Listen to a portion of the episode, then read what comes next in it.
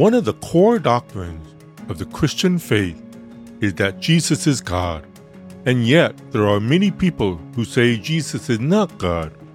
This even includes some who profess to be Christian. What do we say to those who deny Jesus is God? That's the question we'll answer here on Foreshadows Report.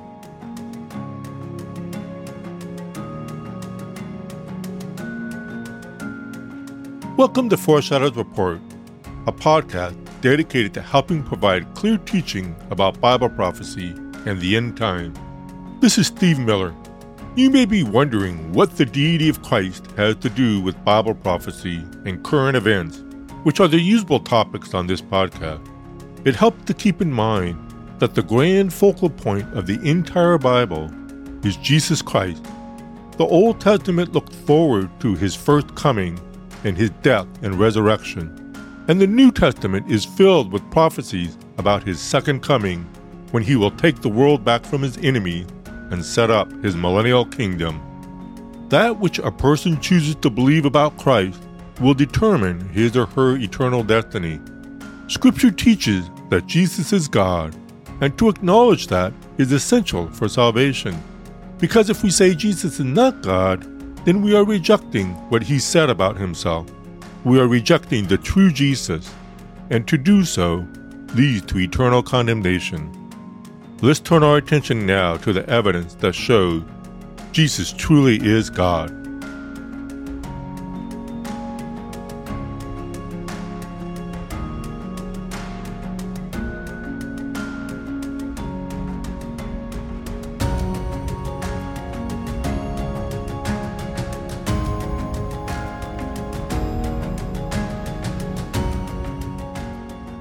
People today hold to a wide variety of opinions about Jesus. There are some who say he was simply a great man or a great teacher. There are others who say he was a prophet.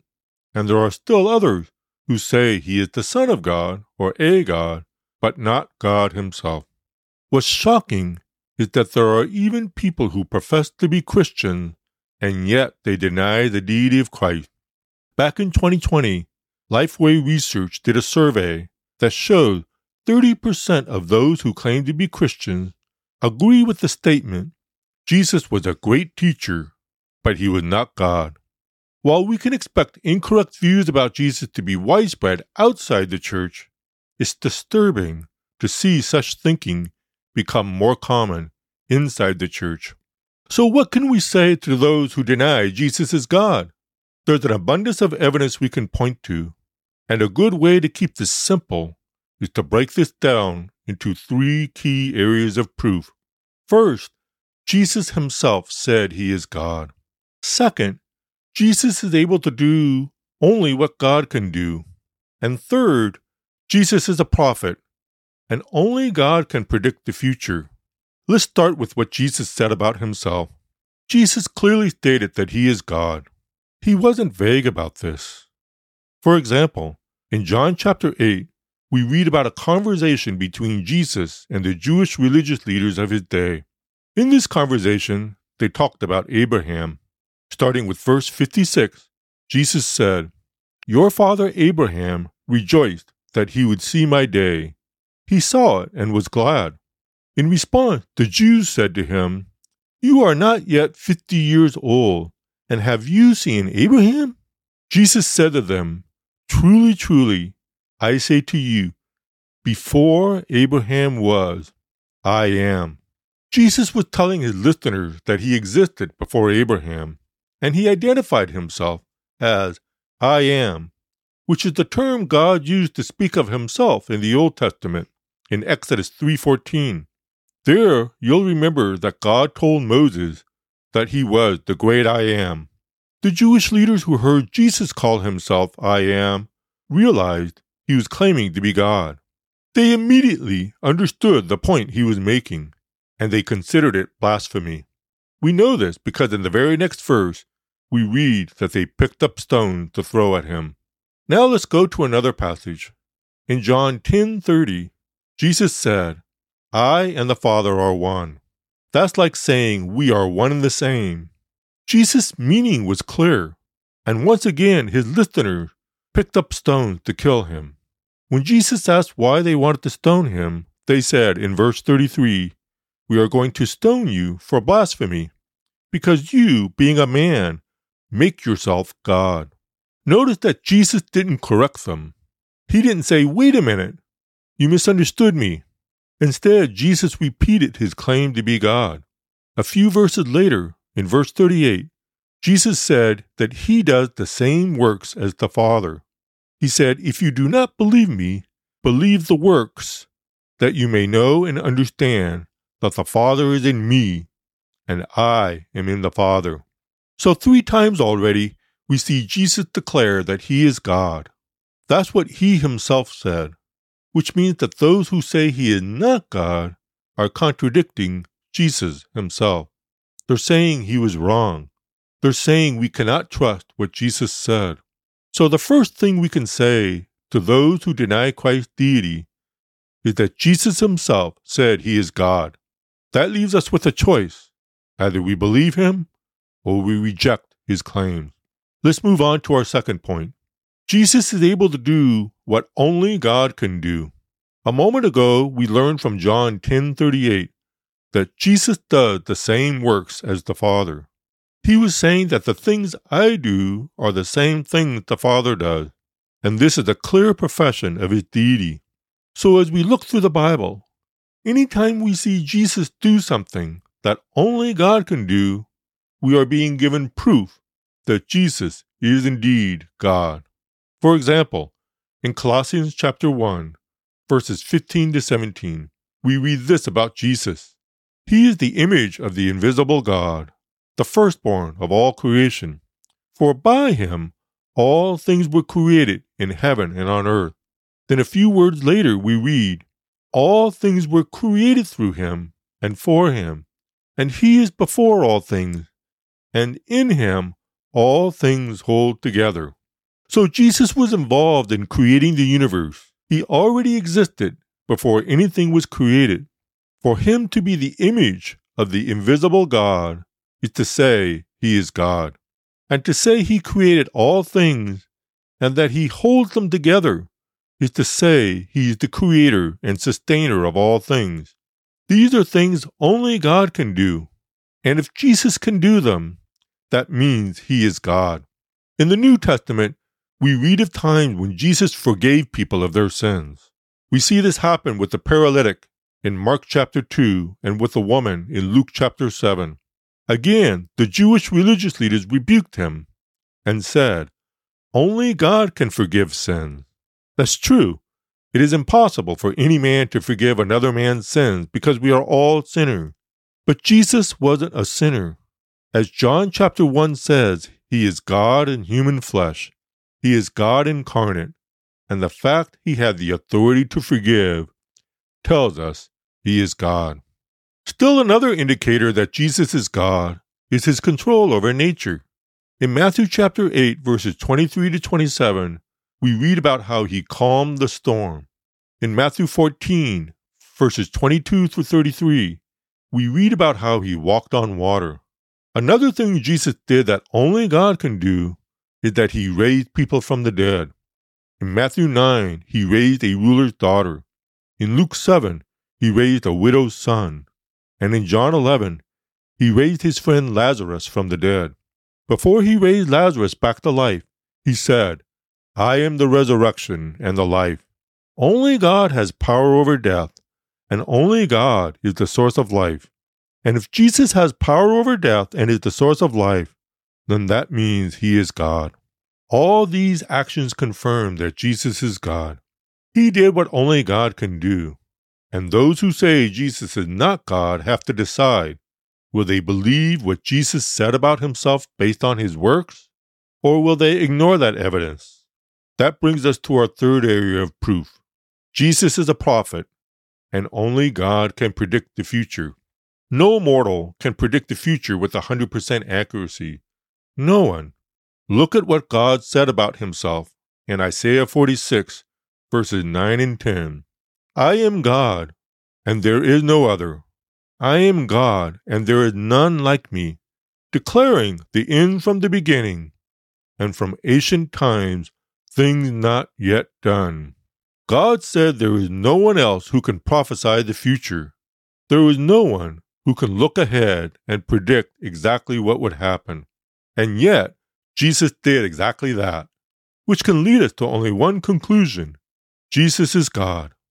In the Gospel accounts about Jesus, we read many prophecies that he gave, and his track record of fulfillment is 100%. Let's look at some of the prophecies he proclaimed.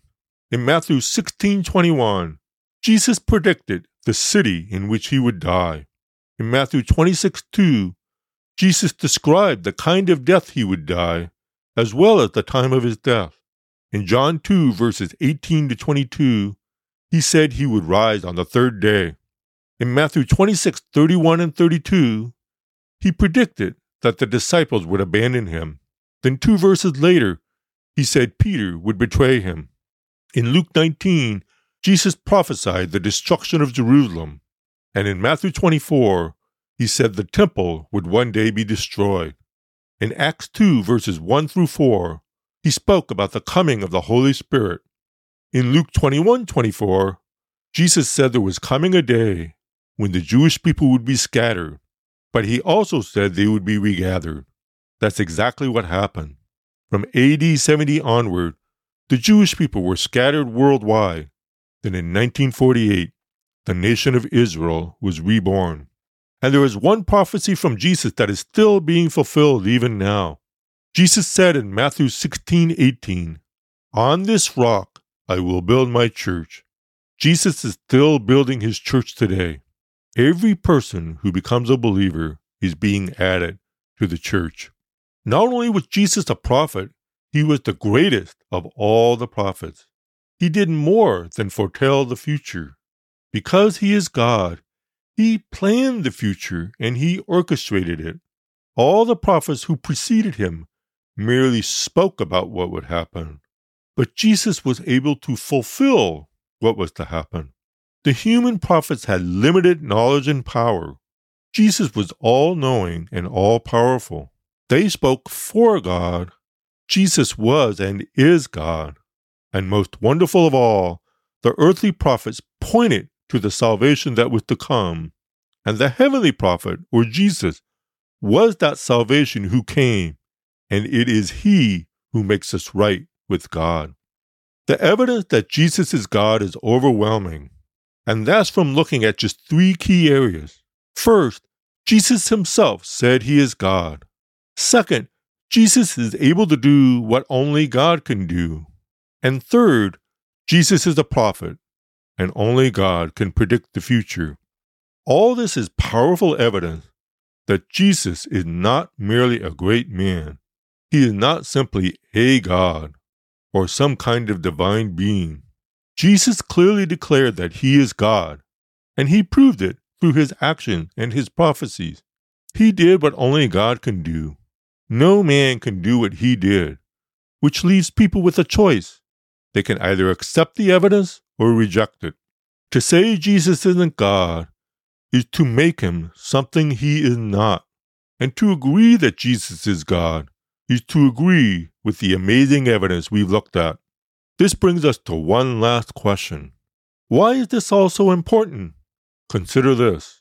If every one of Jesus' prophecies related to his first coming was fulfilled accurately, then we can be certain that every one of his prophecies about his second coming will be fulfilled accurately.